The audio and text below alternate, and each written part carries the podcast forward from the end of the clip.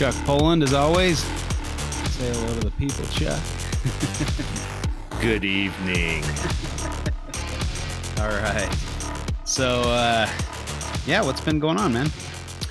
Um, not much. Just just busy. Uh, kind of, uh, you know, uh, just I don't know, man. It's been good. I, I'm really happy with where all the reptiles are at, and uh, I've been enjoying uh, the podcast and taking stock of of uh, you know an awesome life that we're living. So, um, Nice. yeah, just you know, um, getting like I said, I n- nothing really new, but just kind of getting stuff ready for uh, this this coming season and uh, crossing my fingers. Hope I didn't uh, totally screw myself. Uh, you know, by switching cages on the tracyae, uh, we'll find out. I mean, I, I it's it's good data either way. So, Yeah. um, right. you know, uh, it, you know, um, I'm, Those I'm scrubs, cool. you never, you never know if you're gonna set them back a few years, you know, by messing with uh, their setup or changing something on them. You know, if you're gonna start over the clock and have to try again, right? I, I think a lot of those lessons are very painfully learned. So, well, um, yeah, like you said, good data either way, right? Yeah, yeah. And I mean, I've got a, you know, I've got a grip of babies coming up, so Nice. um, you know, uh it, it'll be okay either way, I hope. Yeah, yeah. Things are starting to open up around here. I, I went in the my first uh, store without a mask. It felt kind of weird. you know, you feel a little naked, but but uh, you know, and people around here are kind of nuts about masks. And um, I've got a couple, you know, family members that are little sister, well, my wife's sister in laws that are kind of fighting the whole mask, you know, mandate or whatever. Like, I don't know. They they get a little upset about it, but I, I'm I'm all for masks. I'm all for vaccination. I mean, I'm a virologist for crying out loud, so I got my family all vaccinated and as many as we could, and we're continuing to get the younger ones now that they're lowering the age. So, yeah, what a what an amazing thing to watch that uh, the speed at which the the science worked in this regard. But Yep. I mean, we've really done pretty amazing. My my daughters Mhm. just got uh vaccinated last weekend and uh nice. yeah, it's it's been good and I totally feel you. I, you know, I work around the military, so I Yeah. there's a lot of a lot of guys in in uh you know in, in my program that are are just very i mean just some of the stuff that comes out of their mouth is wild it's like really dude you believe like where where Yeah. did you where did you get that you know So, so, much misinformation. yeah it's it's crazy. you know and it's not Yeah. uh, you know i'm i'm not going to spend my entire day uh, correcting people who aren't going to listen to Yeah. me uh, either way that there's you know enough misinformation being put out there that and that's if that's what they want to grab onto then that's what they're going to grab onto but sure. uh, it's Yeah. definitely unfortunate Yeah, we had a bunch of our friends from the East Coast come out for a herp trip to Utah last week. That was a lot of fun. Um, uh, let's see, uh, Keith McPeak, um, Nick Scaly or Scally. I, I never did ask him how he pronounced his name. Matt Minatola, Rob Christian. Um, and then, you know, we had our, our, well, Sage, uh, what's her last name? Eh, great, great people. It was a lot of fun. We had a great time in, in our, I guess, local host down in St. George area, uh, Chris and Aspen. Uh, those guys are phenomenal field herpers, and it's always fun to hang out with those guys. So we had a, uh, oh, Lon Dexler. Sorry. yes i was going to say uh, don Yeah. lexler but uh, i just was waiting to see if you Yeah. I, I, I have a terrible memory, but yeah, Lon No, that's awesome. Yeah. So, hey, yeah. that was I, that's I, a- I that's enjoyed cool hanging out with, mix with up. yeah i i uh you know we heidi and i kind of um we we stayed in a tent for the weekend for the most part um they were nice enough to invite us to stay there but it was um we we wanted to try out our new tent and kind of spend a little time it's rare time where we get you know our uh, t- to be alone together so it's kind of nice to have a little date weekend as well for and sure uh, saw some cool stuff. Um, I missed out on the two Gilas. I kicking myself for not being able to see those. That we got there just about an hour later, right after they saw them, so I was kind of bummed out about that. But glad they got to see them. That was a cool experience. And uh, Chris was saying one of the Gilas was the same one that we found on the exact same day the previous year, so that was kind of cool too. oh that's pretty cool Um, but yeah, So it's a rare, it- rare sight in Utah to see a Gila, and they saw two in one day, which is just incredible. Yeah. So good times.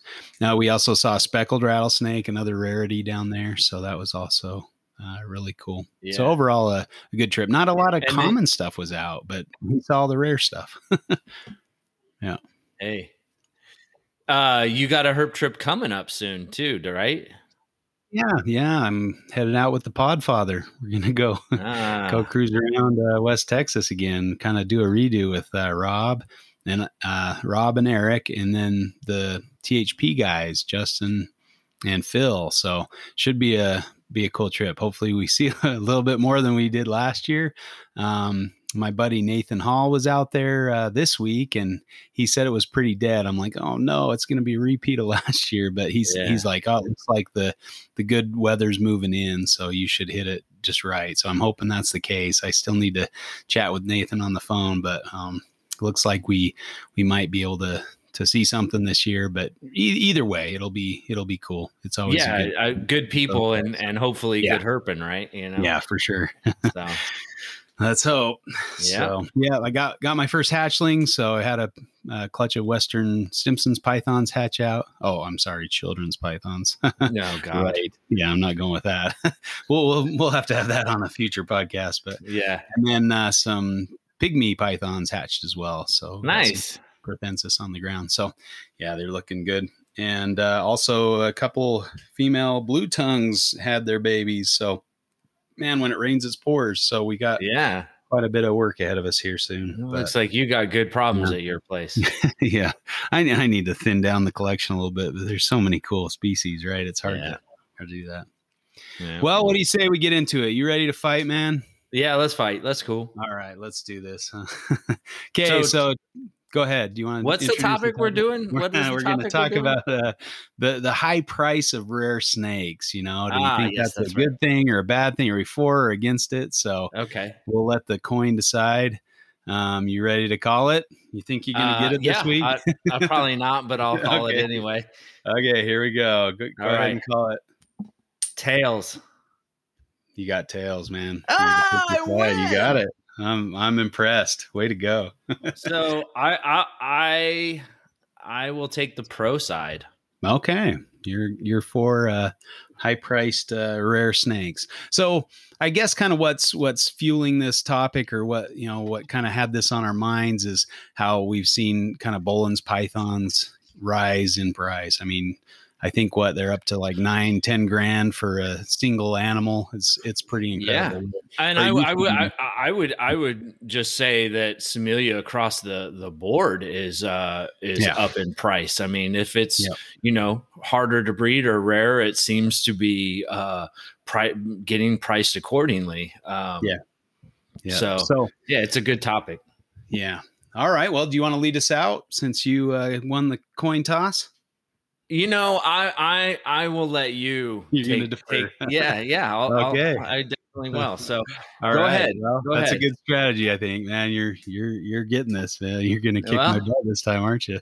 I've been, I you know, I I uh, I don't know about that. You're you're always a worthy adversary. So we we shall see. Likewise. Hopefully, Yeah. hopefully, both uh, good points are made on both sides.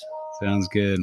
Well, okay, so um I guess the the biggest issue I see with with high price in rare snakes is the fact that people who who would you know likely do well with them or who who may already have some um a lot of times for them it's very difficult to justify because they remember pay, you know paying like maybe 3 grand a pair or something you know for for some imports a few years back well maybe more than a few years now. But uh so they're like well i can't you know i can't justify you know i haven't done well with the ones i have now. You know i haven't bred the ones i have let alone you know putting out another 20 grand to get a pair uh, to try you know to increase my my group size. And so i think and and they're the people who probably have the most experience who have kept them who you know may have had some limited success and just need some genetic diversity potentially. And and that's really a, a difficult thing for them to justify you know uh, paying that much where you know they have it in their mind well that's you know not what what i paid before and and it's really difficult to pay that um, also i think it puts it in the hands of people who um, and this is kind of a, a, another topic or another point. So I'm I'm covering two bases here, and maybe you know I guess you can respond to both of these. But the other one is um, it it sometimes puts them in the hands of people who want you know social media likes, and so ooh, you know, look at me. I, I bought this really expensive snake. Look how cool I am. And then, uh, well, I'll save the another point for later. But anyway, you know, if, if you're getting it for prestige or for status symbol, um, which you know unfortunately occurs with with the social media eh, in the state it's in, um, they they sometimes end up in the wrong hands of people who who can afford an expensive snake and and may not care about you know breeding them or producing more of them or or propag you know g- producing more so they can be in the hobby a little more readily but rather to say look at me i can afford a, an expensive snake and i have a cool snake so i can post on instagram. So that would be my first uh, two starting points. What you got so, I mean, I think to kind of address your your first point, um, you're you're kind of talking about uh, people who um, m- maybe have to focus more um, rather than work with larger collections, and and I think maybe that's um, kind of the point. I, I think higher, uh, rare, higher priced animals um, uh, uh, command people to to almost do that. Uh, so you you know, yeah, you're right. You can't you know buy uh, several pairs uh, and keep them, but uh, maybe you are forced to, or maybe you do buy several pairs and keep them, but you don't buy five other different species. Uh, and so you become much more focused, uh, which allows you to specialize and do better. And, and, you know, if, if, if what we see um, right now, uh, Boelens and and a lot of scrubs, uh, stuff that's difficult to breed, difficult to acquire, uh, is is higher price and and forces people to specialize. I mean, that's that's a good thing. Uh, it, it, it allows or it forces people to focus in areas where um, they they need to be focusing, um, and so it, it's kind of the the the money making the market uh, in the way that the market needs to be made. Um, and can, then, can I jump in there real quick uh, of, before you sure. before you address the social media uh, aspect of it?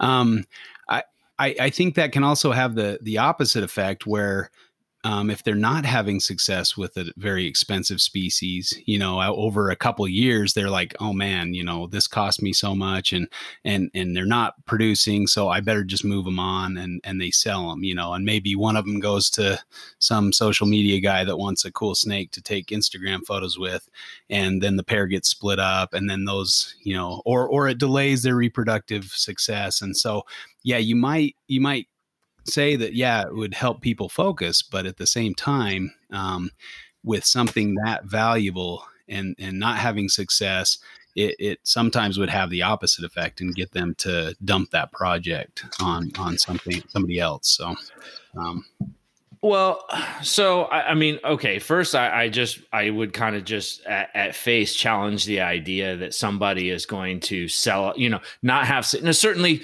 there are people who don't have success uh, and sell a project. Um, now, the idea that they sell that project and they piecemeal it all out and it goes for to to to other people and it becomes a wash of a project. Uh, two points to that. One, I, I don't think that, that there's there's evidence for that, and I think that people who have something valuable want to see it go somewhere where it can still be valued, and and so you know, splitting something up uh, doesn't necessarily have to be the way it goes. Um, and, and, and then, um, you know, also, you know, just because something is going to somebody who uses it on social media doesn't mean that it's it's not um, it, it's not going to be of value. Um, and and I, I mean, I think that that's kind of one of those things where you, you know um, j- just because you're a social media person doesn't mean that you can't have success with things. And like I said, I'll go back and, and just say that, you know, f- the the higher price causes people to focus because of the cost. And so um and because of the higher price people are acquiring less of these animals right? So there's really there's really kind of less pressure on wild populations uh, because the the cost uh, of of wild caught animals that are coming in is so much greater uh, and and also it forces people to um, deal with the stock that they have. So it again, it it it, all draws back down on people focusing. Um, and I don't feel like I hit your social media portion of that very well. I don't know if you wanted to circle back on that at all, but uh, yeah, I, I I mean I I just I. I'm not. I'm not. I'm not so sure that there's evidence that um, you know people who don't have success just split their projects up and piecemeal them and, and they go for nothing you know?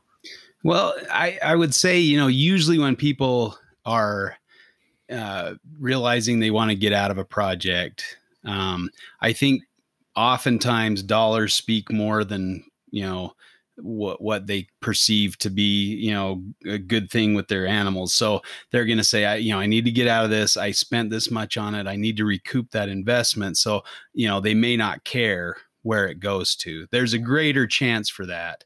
I mean yeah you might have a a, a couple um you know people that might have have those projects that they realize okay this is very important. I need to put this in somebody's hands that's capable. But for the most part people are like i need to make my money back. That's more important you know? I need to make that 20 grand back rather than make sure that these end up in somebody's hands and i make less money on them so sure. i think you know money talks and so they're gonna they're you're gonna have a hard time finding somebody that's altruistic enough to say well i'm gonna take a cut i'm gonna lose some money and i just want to make sure these end up in somebody good's hands. You might have somebody like send them out on breeding loan but you know as the price rises that's gonna get less and less likely you know um, if you had something worth maybe a couple thousand yeah sure but if you've got you know somebody whose whose spouse is saying hey you know you i need that you, we need that money back. You spent a lot of money on those snakes and you better not be giving them away to somebody or you be, you better get that money back you know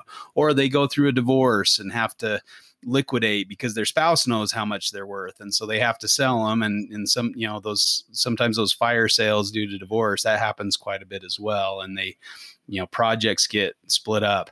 And i mean i i would probably say with with uh i'll, I'll use uh Bert Langerwerf as an example, and I, you know, I'm he's he's fresh on the mind because of uh, Russ Gurley's new book. I don't know if you've seen that. It's like a, a double volume on the life of Bert Langerwerf, and it also the second volume has all his like uh, husbandry methods, care sheets, that kind of stuff in it, and all the articles that he wrote for different magazines and stuff. So really cool. Shout out to Russ Gurley. He he did a, a good job. I'm excited to read this book.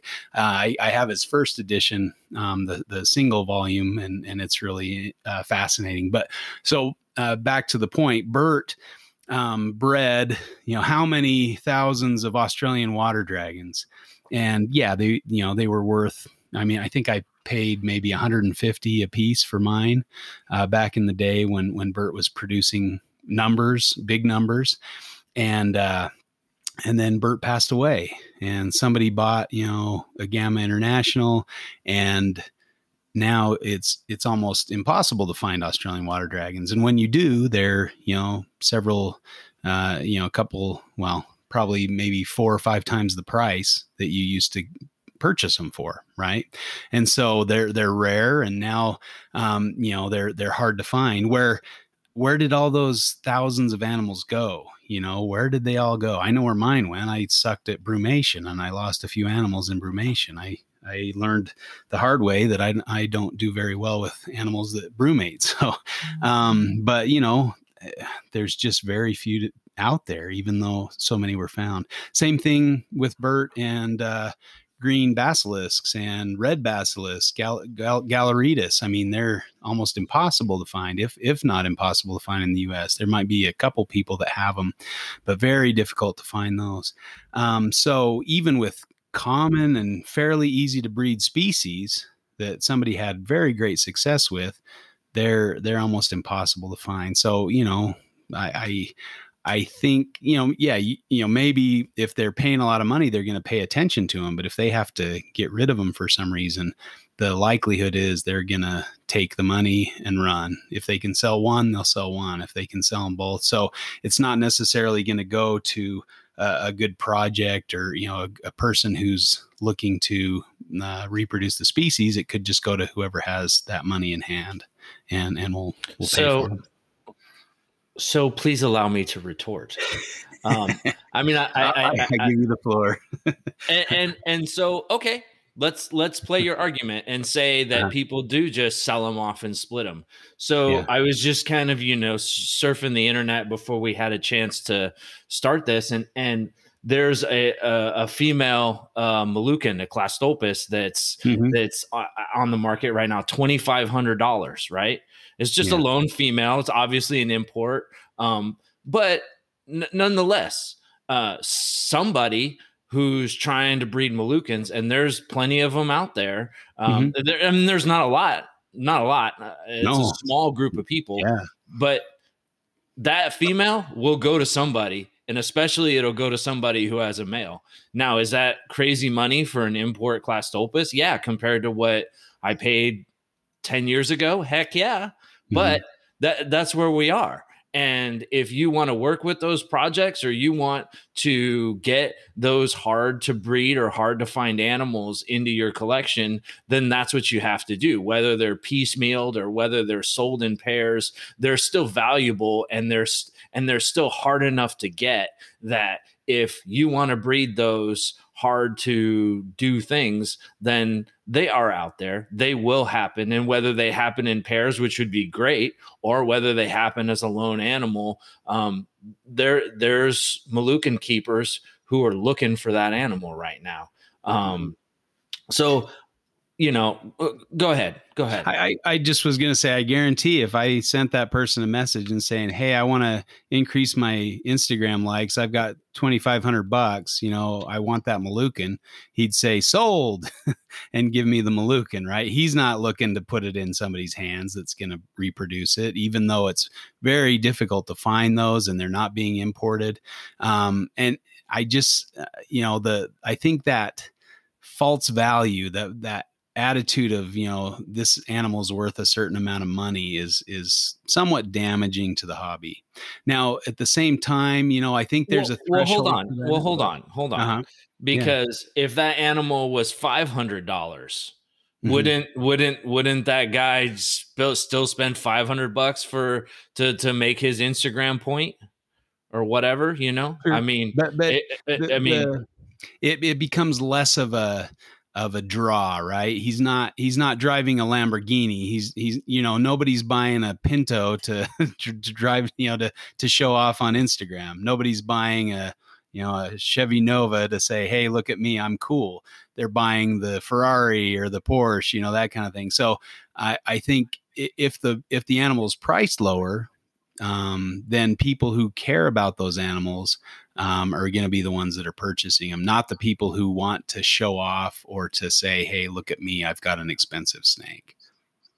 I'm not sure. I'm not so sure. I, I buy that. I mean, oh, you're, you you're on Instagram. You're, you're, well, you're, you're talking about you're talking about people who who who want to breed these animals and and. Yeah and, and, there's very few of them out there so they're gonna pay that money and sure are there are there wealthy people out there uh, with money who who can afford to just throw it at animals sure yeah mm-hmm. absolutely mm-hmm. um you know I, I mean the the i hear what you're saying but I just don't think that you're making an argument. Uh, I mean, you're making a counter, but I don't think you're making a point. You know what I mean? I, I mean, okay. I, I, you know, any anybody with money can can uh, can spend it, right? And and mm it, and you're right. It, it doesn't mean that you're going to breed it, but who who's going to spend? You know, I mean, who's spending eight thousand dollars for? So on again, looking around, there there's a male uh uh Boelen's python that yeah. that's it's eight eight grand. Yeah. Um so who's spending eight grand? You know?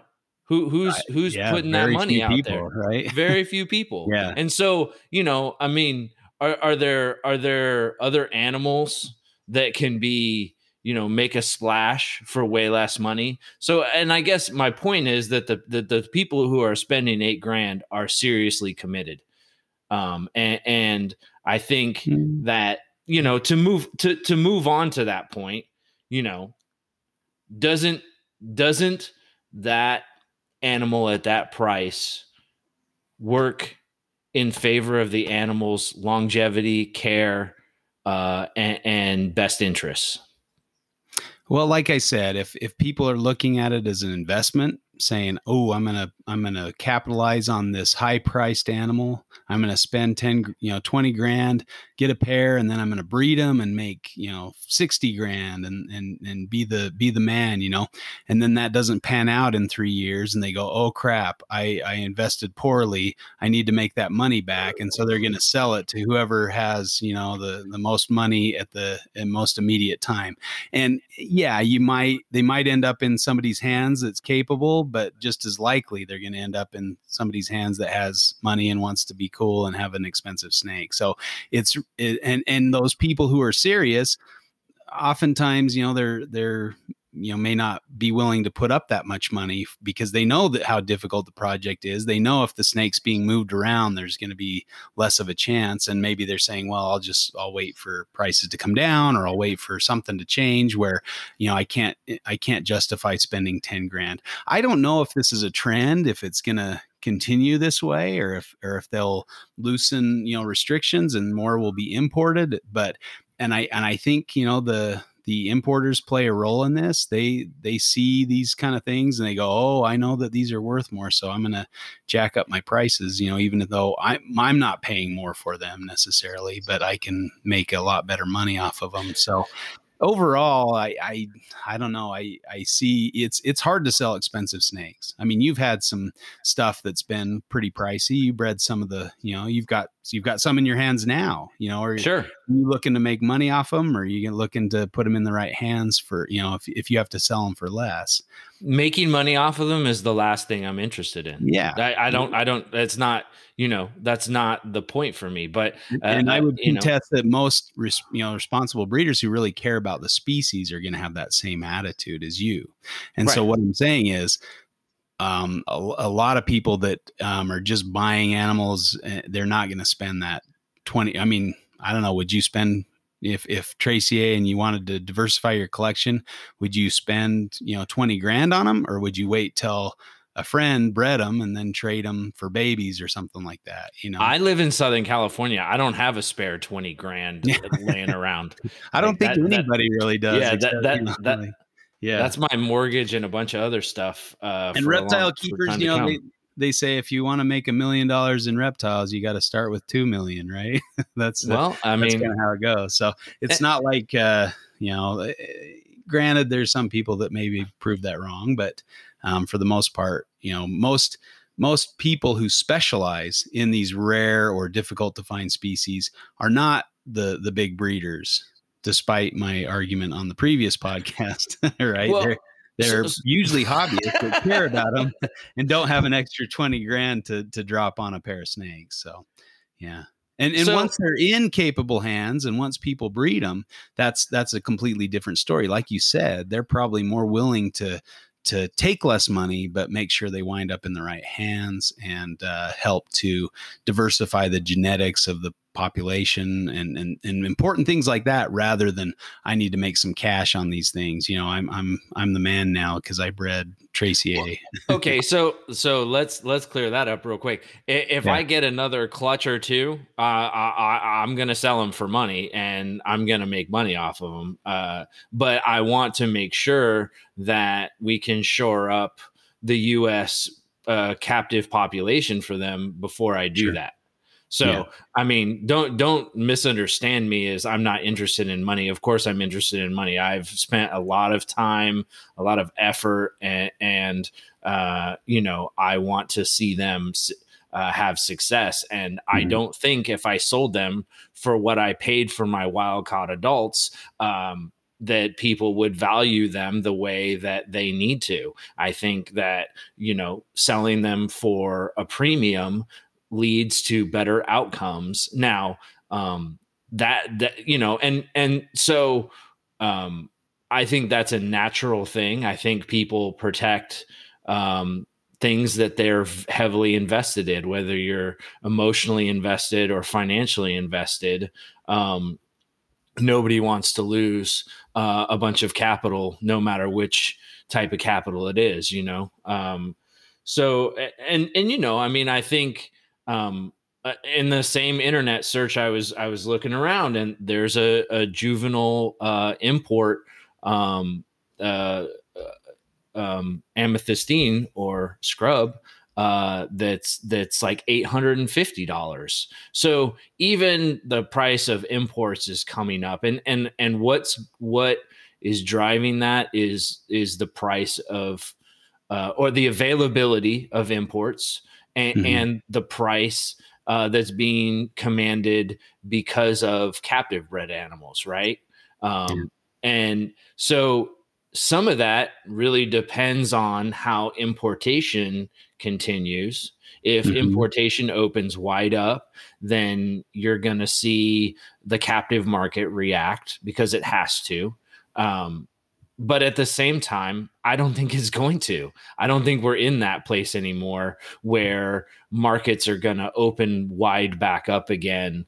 Um, I, I, I think we're seeing a very marketed trend towards you know uh, conservation and restriction uh, and freedom of movement of animals across borders um, and so because of that the higher prices for animals is a mechanism, um, you know, to incentivize people to, you know, um, kind of make careful decisions and to focus and to do all those kinds of things that um, will lead them to better outcomes for their investment for their animals for for the you know what what their goals are I can see that to a point. I, I think the the case with the boeleni um, went beyond that point.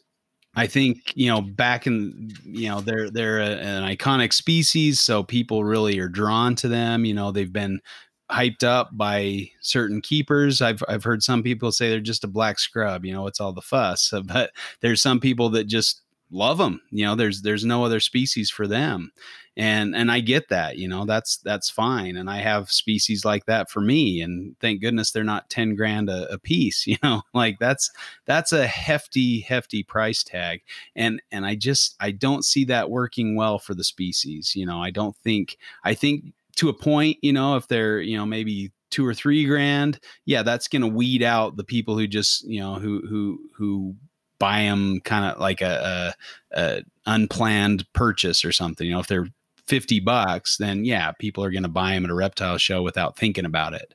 But if they're a couple thousand dollars, it gives people pause. People don't spend that kind of money very quickly. But if they're 10 grand a piece, you know, that's where you're, you know, five figures, you're like, oh my gosh, that's that's serious money that takes a lot of time and planning for for you know 99% of reptile keepers if not more. And uh, so I, I, think in the long run those huge price tags are going to have the opposite effect that you know that you're talking about where where you know they're yeah of course they're valued and everybody's going to say oh wow they're the pinnacle species but i can't afford them nobody i know can afford them you know it's just these people who who maybe, maybe not everybody should afford them yeah but uh, you know nobody I mean, well, if, not if nobody. I mean, can't can't afford them. You know what? What's the point? Every it's animal, every every Boelens that I looked at was already sold. So somebody's buying these animals. Yeah. Well, um, and, and that could be a, an availability thing. I mean, there's just not that many out there, so people get desperate, you know, mortgage their house to buy a Boelens or something with the hopes of it, you know, maybe paying off down the road. Or, like I said, they could be people wanting Instagram likes. You know, they buy these expensive snakes, and and all of a sudden they have instant cred because they bought this expensive snake. So well, I don't, I don't, I don't think, I, I don't think buying an expensive snake gives you instant cred. I, I, I don't. well, in their a, mind, I don't does. think that. Well, I, they're wrong. I agree. they're, It's- it's- they're wrong. it- I mean, it's a flawed logic, but I'm, it- I'm not.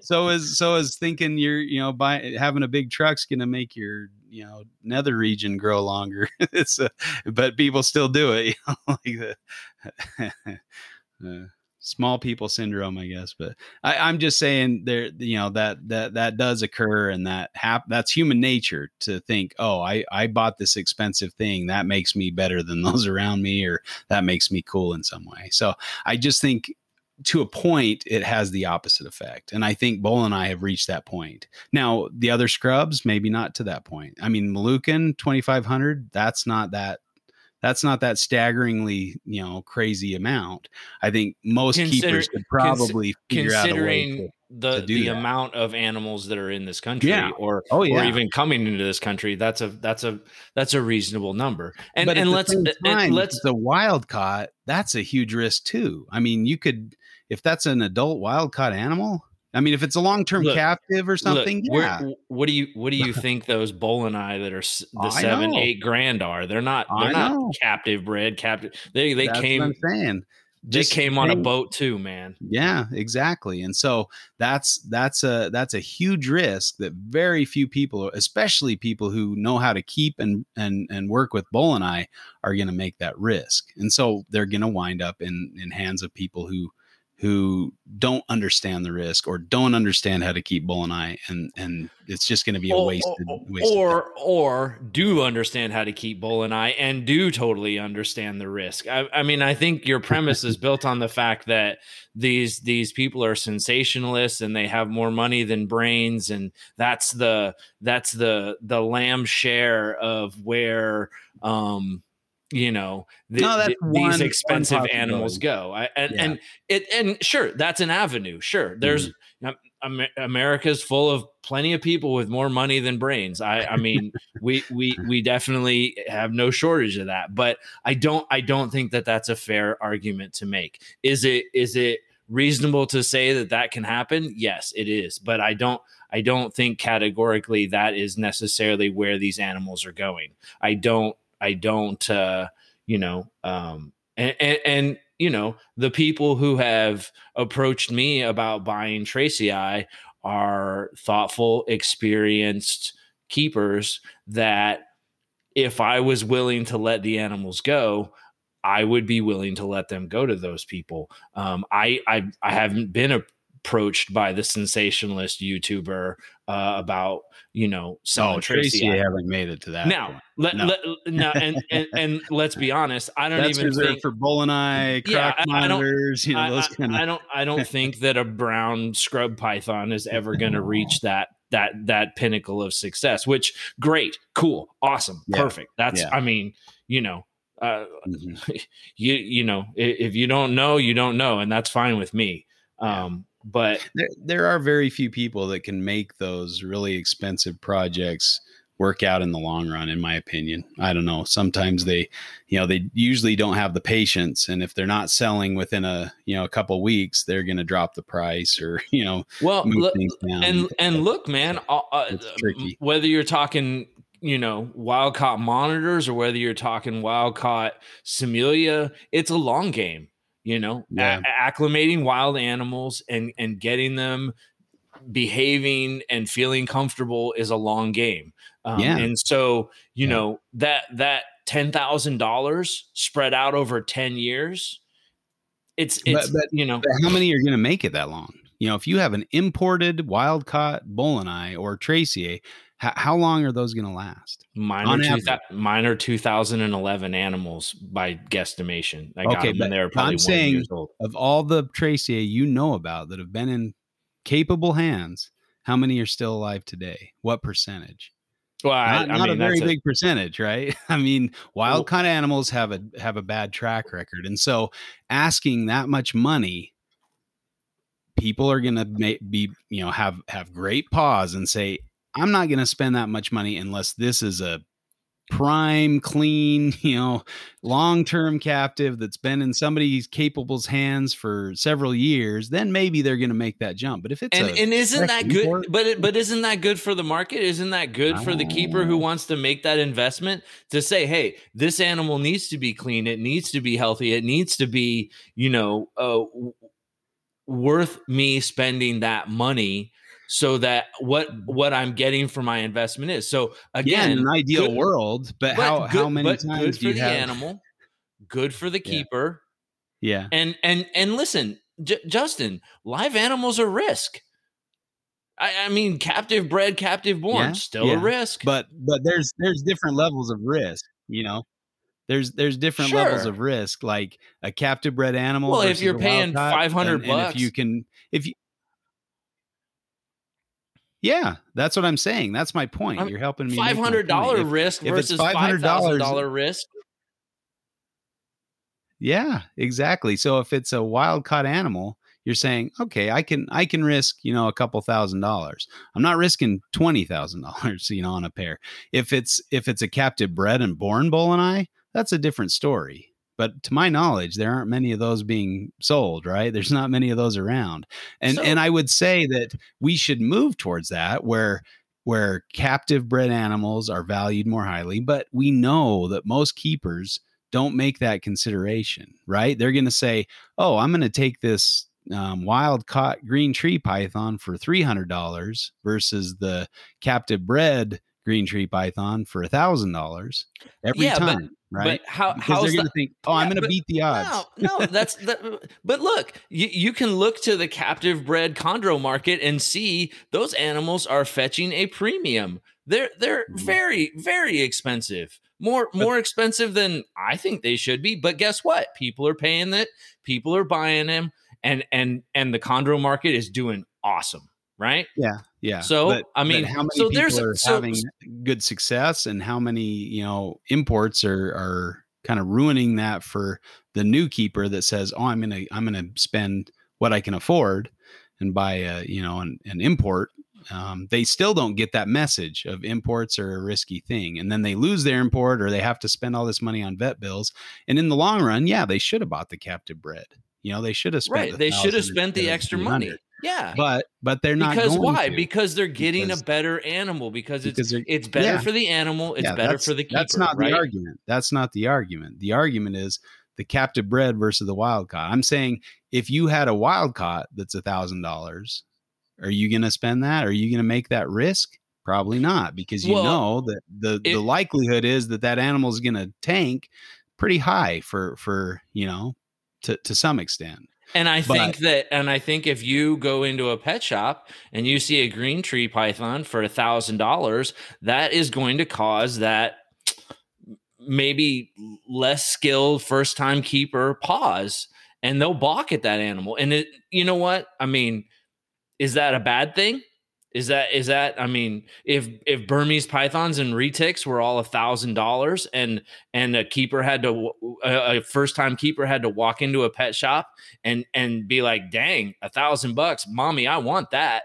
Would that would that would that stop that sale? So what I'm saying is that that, that dollar value is a check mechanism uh, for for sales that maybe shouldn't happen, and and so you know, can everyone afford that? No. Should everybody be into that? No. But maybe it's it's it's it's a mechanism for a check on the market to mm-hmm. make sure that the that the investor, the keeper is is fully invested in the animal, that the animal gets what it needs. And I think, you know, uh, it, it it it prevents overproduction. Um, it can it can cause um, you know a trickle down almost effect um, in goods and services around those animals. If those animals are highly valued, then you can create highly specialized goods and services that cater to those animals. And because they have such a value around them, people will invest in those those higher goods and services to support that animal. So it actually grows the market um, and, and you know, I think I think it, it can be a good thing for everybody. Again, yeah, I, I, I see that point and I agree with you there. But the the uh to an extent, right? Again, if they reach that point where even the the most dedicated keeper can't afford it or or is not going to put up that kind of money for for that risk then you lose out that capable keeper and you wind up with whoever has the money to afford it and so that's where you're that's where you, you there's there's kind of a, a threshold right Uh-huh, where you uh-huh. where you where you move past the okay here's the you know here's the disposable animal you know price and and we want to avoid that you know and i think everybody's in agreement that that's not a good thing you know that import prices and imports in general I, I like to see the slow of imports. I like to see that kind of going down and and maybe being replaced by captive bred animals. And uh, you know, honestly, when when um, imports uh, stop, that's when you see the animals being valued for the animals, and you see the price that the market can bear. Uh, the the uh, what prehensile tailed skinks are a great example, right? Um, once the import stopped, they became not a sixty dollar animal, but a thousand dollar animal. And only the people who really wanted to work with those were able to afford them. And it wasn't just like, well, I have 60 bucks in my wallet and that's an impressive lizard, so I'm going to buy it. You know, they don't do any research, that kind of thing. So you you get past that. But if but if she, you know, if prehensile tailed skinks were twenty thousand dollars, you know, then yeah, of course nobody's going to work with them because they're mean and they're you know not not that exciting. They're kind of boring or something. I don't know. Maybe there's somebody out there that would pay that, but very few people would. But if they're in the thousand dollar range, those people, you know, that's not an insurmountable amount of money.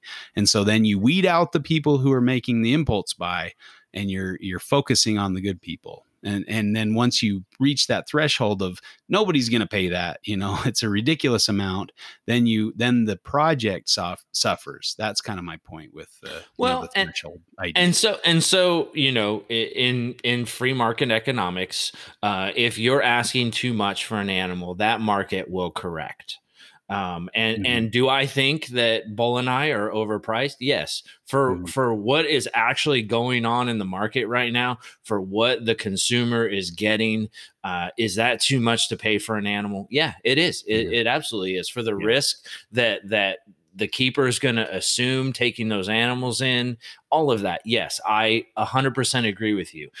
That, but nonetheless, that that higher price is a good thing for the animal. It's a good thing for the keeper if it if if it pushes back onto high quality, higher quality animals, um, and, and you know better care for the animal in the end. Mhm. Um, which you know which i would i would say that you know no- doesn't necessarily happen it's it's past that threshold and uh we're we're kind of in the the the the area where it's going to have to correct or or uh, there's going to be uh, serious consequences so absolutely. Well, I mean, I, I mean, I don't know that there'll be serious consequences. I think there'll just be what there'll be is just people selling animals for less and having an advertised price, and, Yeah. and the animals move Yeah. for less. I mean, always You know, under the but- table deal yeah, of course. We- yeah, I that, mean- that happens all the time yeah no, not that it happens all the time. Yeah, Yeah. we w- wouldn't want to imply that. Yeah. Um, we can't but- out the, the real dealings in the reptile world. Right. or, or if you have other valuable animals. You know a lot of times these higher end projects actually you know result in more trades than actual cash you know? If you have a high priced project or a rare project a lot of times you get people come to you say hey i have this other high priced rare animal and i just produced some babies you know you want to swap babies and it gives you an opportunity to to get into other other projects but um, you know if somebody's saying oh I, I just want cash only they're going to have a hard time or they're going to sit on that animal for a long time. You know it'd be interesting to see um, you know how how long these things stay on the market. And you know maybe they take them down and, and then everybody seems oh it's sold. Well maybe not you know it's it's really there's there's a lot of things that go into this and it's hard to know exactly what's happening so yeah Sure, sure. So just to move on, I, I think um, you know the another potential avenue where higher priced animals um, can can be of benefit is is you really see um, you know especially I think big scrubs are are uh, an example of this where you know if the the price is higher um, you're you're likely to get a more competent uh, level of keeper, uh, which reduces the the uh, potential for kind of negative uh, press associated with the reckless handling of that animal, um, which could potentially lead to, you know, less uh, eyes on us, eyes on the hobby, um, and potential less legislation. So I think that's another avenue where, you know, kind of that higher priced animal, which isn't able to be in every single person's hands um, has a, a, secondary benefit uh, towards you know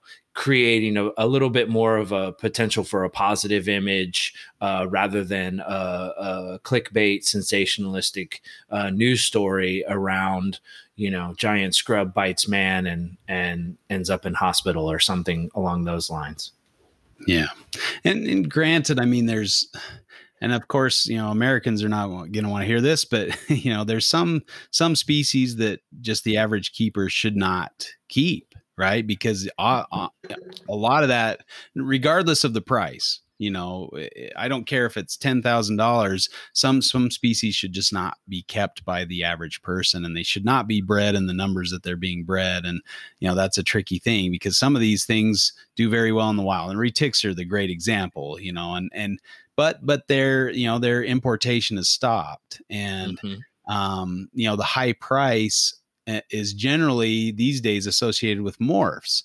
And that has definitely destroyed the retic market in in terms of being able to find a locality specific retic for those that are you know more more conservation or or you know kind of that mindset of I want to preserve the species for the species you know you can't find localities hardly anywhere right there's maybe one or two people that work with a couple uh, but show me you know a bunch of different mainland localities you're not going to find them and so that right. you know kind of destroyed uh, because of the high price of morphs that pushed everybody into into working with morphs at the you know the the the downfall of you know locality specific retics.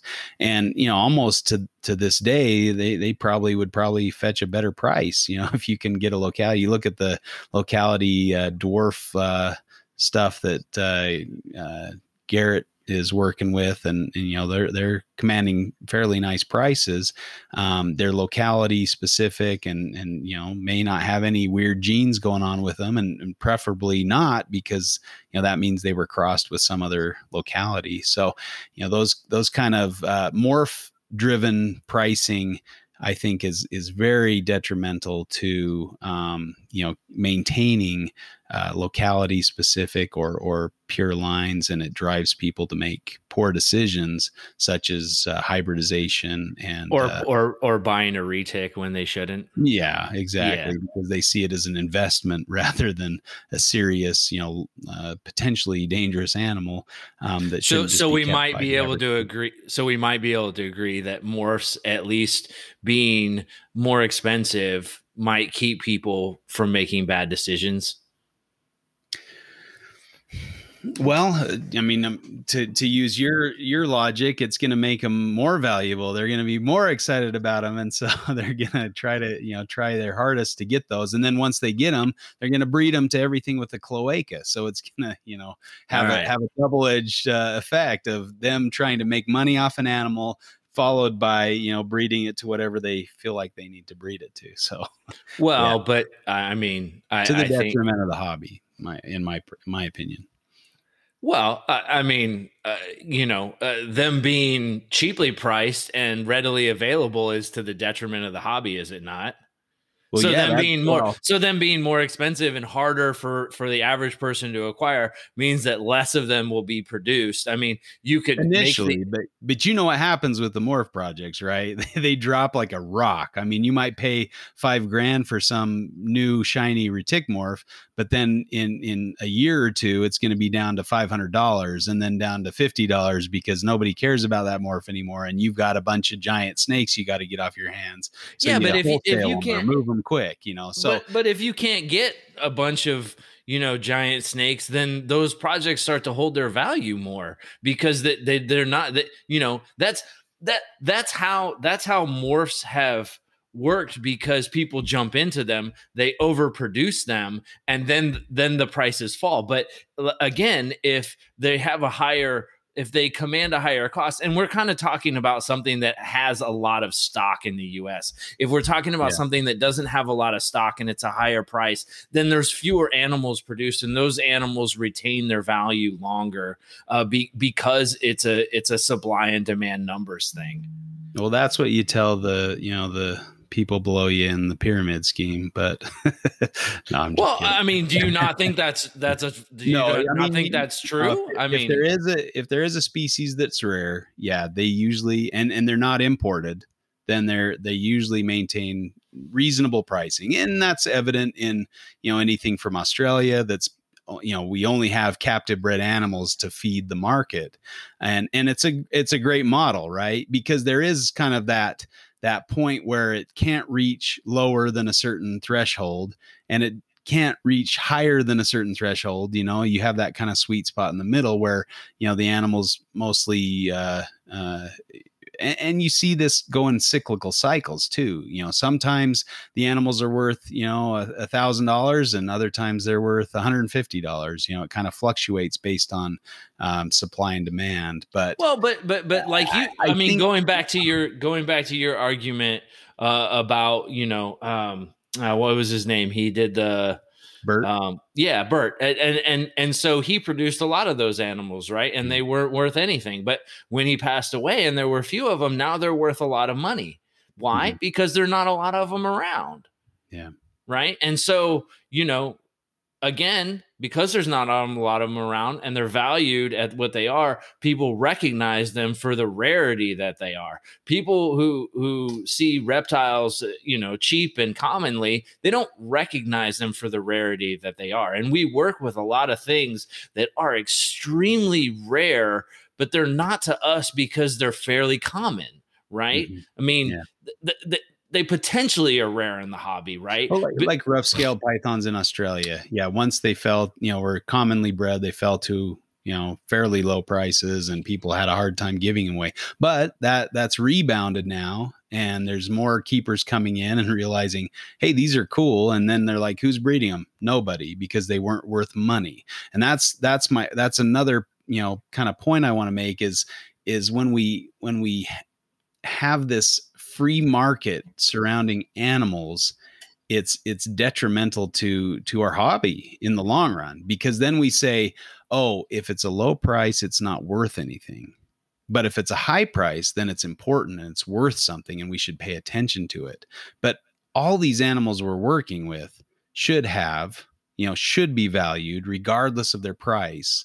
And so that's that's the other aspect of this is when we when we value money based on their rarity or their price that's when we get into trouble. And that's the problem i have with with these expensive you know rare animals or or these expensive or or these cheap common animals. When we value animals and put a price tag on them that's when we're saying i mean if it was me if i could kind of control everything i would say okay you know pretty much every reptile you know let's let's set a set a price where people are not just going to buy it willy-nilly but they're also going to think about it and plan for it and stuff and that you know of course that's impossible to do but i i would like to see people care more about the animal and less about the money, you know, especially and, hobbyist breeders. Yeah, people have to make money and there's professional breeders that need to feed their families. But for the most of us, the you know, the 90% of keepers, they don't have to do that. They can pick pick projects based on whether they like the animals or not, you know, whether regardless of their price. And you know, sometimes we get unlucky and we like an animal like a boeleni that that swings up to 10 grand a piece or we like shingleback skinks and they're you know very difficult to find and they're very expensive when you can find them or maybe you're really lucky and and you really get off on you know leopard geckos wild type leopard geckos or wild type bearded dragons and you can get them all day for basically free and you have this army of them now you know when we when we uh when imports stop some of these things you know then people get really excited about them because they can't get them anymore. You know like the the uh, basilisk is a prime example. So Bert bred a lot of basilisks, uh, green basilisks, and and they weren't imported. And he was doing very well. People were buying them, and then they started importing them, and his sales went, you know, down by a lot and where he was a professional breeder he had to make the decision i have to move on to other other species because these these aren't paying the bills anymore and so unfortunately kind of that that import trashes some of these projects and it's it's very difficult to to have a project as a professional breeder. Now a hobbyist we can get these so-called trash species and we can produce them captively and produce you know very healthy and long-lived examples. I think uh, you know even if there's no morphs available it's, it's a revolutionary concept i know but i think there was was it uh, Yasser or somebody on the old Morelia Pythons forums that said, you know, that made that suggestion that everybody should have a project that's worth nothing. You know, they work with it just because they love the species, not because it has any kind of monetary value. And that to me is kind of what what brings joy to me in keeping reptiles. You know, I, I think sure. if when when you think about selling stuff and having to, you know, support, you know, or, or, pay for stuff or whatever using reptile money. You know, you, you have some stuff that you do that with, but he- hopefully everybody has a species that brings them no monetary benefit, but that they really enjoy keeping just for the fact of keeping it. Well, uh, so you know, I mean, uh, I I think you know uh, we we have we have importation. Uh, importation still happens, yeah. and higher priced animals, rarer animals create higher import prices, uh, which you know is better. It takes you know it, it, it, it it's good for the imports that they're that they're valued greater. Um, and and I think it probably leads to less throwaway imports.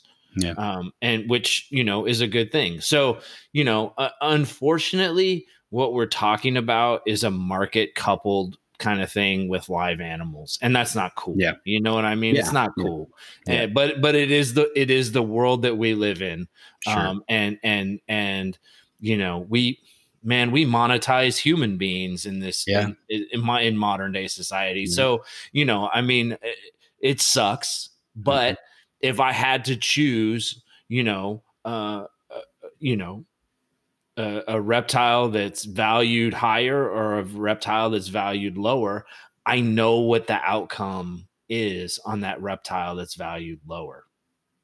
Well, wouldn't that be cool if you could destroy that? You know, you could destroy the import market where you could breed a commonly well, but, available but, species. But, that imported. wouldn't. But that wouldn't be good. Sure, that it would. Because, no, it wouldn't. Because you could you could get that that importation to stop you could have captive bred, clean, healthy animals that are going to survive longer and you could, you know, still still make some money off the project if you needed to. Uh, you know, they they you might still have people that are that are, you know, impulse buying, but if you're if you're the one that's ruining that import market, you know, you could have uh uh, have those animals and they're going to do a lot better in the long run. So it's going to be well, better for okay. the animals. Well, let's but but let's parse that Why out, is right? That because bad, why well, do you not like that idea? Well why do let, you want these poor imports to suffer? Let's let's let's speak on it a little bit because it depends on what you're talking about. If you're talking about green tree pythons yeah importation shutting down importation right now right here right now is not going to cause them to skip a lick and it's probably just going to drive those already expensive animals even further through the roof. But if you're talking about Boelen's pythons or scrub pythons, then that will absolutely devastate the genetic diversity within the United States for those animals because people are not producing them on a level to create enough genetic diversity and enough animals to maintain that genetic diversity. So those animals have to be slowly imported in order to create um, uh, you know, a sustainable genetic diversity within U.S. captive, uh, you know, collections. And, well, and so I think if you completely shut that mm. off, um, you you you choke. it's kind of the white rhino. You you know you bottleneck those those species, and they become so inbred at some point that they're, they're non-viable. So I, I, I hear you. I just think that valuing captive animals and allowing them to um, drive you know drive up the price of imports where imports can still come in they can come in in fewer numbers and they're valued higher so that that people have to make a good value judgment about the the worth uh, of that genetic diversity rather than uh, look at that animal as a, an easy throwaway yeah but if you're if you're pumping out Boeleni from a single pair and they're going to people that you know might breed them you're you're you're going to have be able to acquire more diverse stock in in in some you'll have the power to do that in some from way. where? Well from other stuff in the US do you think everything in the US is related to each other? It's all Um, imported well They're it's all, wild yeah and it's animal- I mean ex- wild collected animals. So so, so, what there you're is saying genetic diversity here right?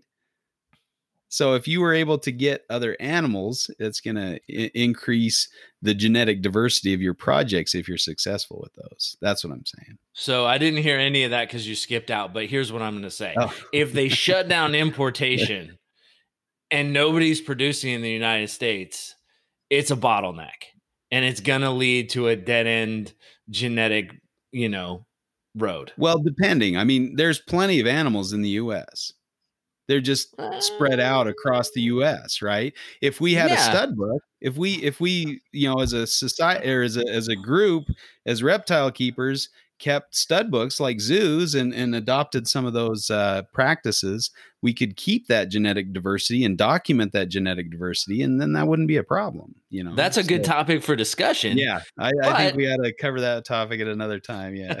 But, but, but but we're not doing but we're not doing that. And and and No. we're too you know as an american society it's just speaking for us americans uh, we're too much of an individualistic society Yeah. to do something like that. So you know I, I hear what you're saying but if we shut down importation of something like Boelen's pythons it's a fucking wrap it's over All right. Well, I think we've covered our hour here. I think we've made some good points on on both sides. Let's uh maybe have a have a wrap up argument or wrap up statement, and then uh, we'll call it a another uh, good topic. There, I, Sure. I enjoyed uh, talking about this with you, Chuck. Uh, no it was good man i appreciate this I, I I I think that uh, you know, kind of in summary, there there's a threshold of of how much you know you how much value you can put on an animal, especially a high risk project like a boeleni or you know even like a shingleback. I think it it works to the detriment of the project when when that threshold is surpassed. Um, you know, not to say that that uh, a high price on an animal is a bad thing, but a threshold uh, exists where it becomes something that's negative for the project. So that's kind of my my main point with that, and it, and it Mhm. puts puts the animals in hands where where you know they they're going to have a lower amount of success than a higher amount. So Okay. Well, I mean, I, I think that, you know, just to re-hit my points that, you know, higher priced animals uh, lead to better care. Um, because you're getting better care and you have fewer animals, you get less overproduction. Um, it leads to more focus keeping. Um, you know, better care, more focus keeping leads to uh, better, you know, uh, um, edu- not education, but um, you know, note taking and and uh, kind of the captive, um, you know, keeping of these animals. Uh, and and and, you know, I said that that the higher price for these animals in the keeping leads to better goods and services around those animals. So it allows some of these companies that support our hobby to specialize a little bit more, come out with some things that may be a little more higher priced, a little more, you know, fancy for for those keepers who are really looking to to create that next level of care for their animals. Um, and then, you know, I think with with higher priced animals, you have lesser of them. They're in better hands, so it it leads to less of a chance of you know bad press um, and, and and hopefully uh, better outcomes for the animals. Um, and you know, I think that will lead to better investing in the hobby um, because people are so invested in these higher priced animals. They're they they have to protect that, and so they're willing if they're willing to spend big money on their animals, they need to be willing to spend more money on protecting their right to own those animals. Um, and and least we not forget that it is extremely important that you know a higher priced captive animal um, is going to lead to less pressure on uh, imports and and greater um, costs of imports, which not only benefit you know the higher prices not only benefit uh, captive animals but they also benefit import animals. Uh, so that's kind of sums up where how i kind of you know see it and and feel about it. I, I think uh, you know it's it's a complex nuanced argument like most everything we do but um i certainly think you know if you're going to advocate for animals like we do um, certainly paying more for that animal is is only going to benefit the animal all right well that was a very thorough response thank you you're you're a worthy adversary chuck this is well, I, I'm I'm feel I feel I I feel like I'm getting better at this. I feel like you know you uh you you you have beaten me enough uh that that I I can I cannot take no more shellackins. So ho- hopefully, well, ho- hopefully we we continue to get better and and you know we can keep back and forthing. I, I think uh, yeah. you know um, these are good these are good topics they're worthy topics and they need to be yeah. flushed out and and uh, you know I, I don't care what side you're on and you don't have to agree with me or or you or or whatever but but the the discussion is the important part and and we as as you know reptile keepers and hobbyists and and people who are passionate need to need to start having these discussions uh and and and you know kind of thinking about where we're going yeah, yeah. Hopefully, if you're entrenched in one side or another, you heard, uh, you know, the the other side, and maybe there were some points that uh, convinced you that it's not as simple as as it may, may seem. So, um, you know, I'm I'm curious to see where Boeleni go, and you know, other other high priced uh, projects. Um, but uh, that's you know it's a tricky thing when when you stop those imports and animals become less easy to acquire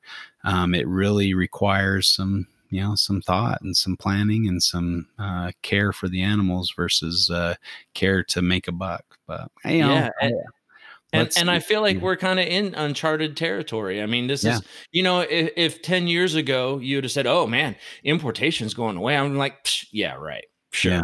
Okay. Yeah. Well, mm-hmm. but I don't, I don't, i not, think it'll ebb and flow. I mean, you know, how many times has Madagascar closed down only to reopen, you know, and import a bunch sure, of stuff again? So, sure. you know, it's possible that, eh, you know, and, and maybe uh, the regime changes or, you know, the, the government of the country swatch switches over and, and you get new government that doesn't care and they say yeah go for it. Why did we stop that? That was a nice source of revenue for our people. And they they open it up again. And, and then all of a sudden you've got all these you know this flood of imports and and everybody's like oh i want boeleni i i want boeleni but then you know then then the price has to drop to some extent if you've got an influx of animals. Um mm-hmm. i was you know there was a what was it some morph project and and like all of a sudden they realized that the the super form was was cooler than they they thought or they didn't know there was a super form and all of a sudden they and then they tried to increase the price and it's like yeah nobody's doing that. They're they're already yeah. gone out at this other price. So you know you never know what the pricing's going to do once something like that happens. Maybe they stay high maybe Boeleni are always ten thousand dollar animals from here on out. So, and, and that's a fair, know. but that's a fair yeah. point. You're right. I mean, uh, we, and I guess I guess that kind of is a little bit what I'm saying is we live in a mm-hmm. dynamic time right now, yeah. and there's, yep. a, you know. As we move forward, there's more and more going on, and and, yeah, and it seems to be crazier and crazier. Um, so, are Mexican black king snakes going to keep selling for eight hundred dollars? No ah. they're going to be down back down to you know 50 100 dollars i would say before too long is it's a roller coaster and we see this so many times that, that's why i would just advocate work with what you like work with what you what you're passionate about don't work with what's worth money you know at this moment because that's going to change you know and and if you work with something because you like it chances are you're going to hit the high points of the roller coaster here and there and you're going to you know make some money sure, off your project sure. but but but scrubs scrubs have never yeah. been common you no, know what i mean no. there's certain animals that have been, never I mean, been common Yeah, and, and, And- probably rightly so. They're angry. They're you know, to to some extent. You know, some Uh, they're angry with you, man. They like me. I'm fine with it. Yeah. I don't have a problem. I just I just don't try to. I just don't try to reach into their cage and grab Yeah. them right out. That's Yeah. that's where No, you I've, I've never teeth. kept scrubs, Uh, and I know that Ben Ben Morrill kept some, and he said he got tagged by a juvenile, and it left a huge bruise on his chest. You know, and this was a little one, and he's like, "What happens when this thing's 15 feet long?" You know, You, you should that, see. You should see the Yeah. size of my tracyae's teeth. Oh yeah, they're Yeah. huge. it's crazy. They're right? huge. So yeah, not And not, they a- hit- not they hit- necessarily a project for everybody, but They hit really hard. yeah, really yeah. hard. Well, my friend, it's uh it's been a good one again, and and uh, thanks for for uh, engaging. And I'm glad you won the coin toss this time. I think you. I know, the dude. right I- side. You had it some might- good arguments been- there. It might have been. It might have been my saving grace. but um, yeah, man, thank you again, and uh, another good topic. Uh, and uh, you know, just uh, Yeah. shout out to the Morelia Python Radio Network and those guys, the Podfather, and Yeah. um, you know, Check out we'll- all the shows. We got Morelia, Morelia Pythons Radio, if I could say that right. Uh, Herp History. They had a great episode with Ron St. Pierre the other night. It was fantastic. Ron's a great guy. He's he's done so Yeah, it many cool things. and Yeah. just some fun stories. Check that check that out. Uh, Herp History with uh, Ron St. Pierre the other and and all the guests they've had on there have been fantastic. I mean, it's it, you don't get much better than Keith McPeak. I was I was so geeked out being able to hang out with him and and you know get to know him a little better. And I feel like I didn't didn't even scratch the surface. You know, I could have used another week or two with him uh, hanging out as, as along along with some of the other guys there. I, I just really didn't feel like I uh, was able to talk to him as much as I wanted to. But you know, some some great people in this hobby. Uh, carpet Yeah. clip notes. If you're getting into Morelia, you're looking into different carpet pythons. Check out that; it gives you some good ideas. Um, the the colubrid corner. Um, we got uh, Owen uh, talk Owen and Riley talking about colubrids. If you're into those, um, student the serpent. That's a really kind of a deep dive on different species. Carpets and coffee every Monday. They talk about uh, lunchtime. Talk about carpets and and uh, different things that are going on in the reptile world. Field Herping podcast. I'm excited for more uh, episodes of that one. That's that's a lot of fun to hear about field herping, monitor keeping podcast, uh, humans of herpetoculture, um, and the Australian herpetoculture podcast. Uh, end up the list here, and from our uh, Reptile Fight Club, we're we're happy to be added to that list as well, and we thank you for listening. And uh, we'll, we'll look forward to doing another fight next week. So stay tuned. Thanks, We'll see you everybody. See ya. Fight Club.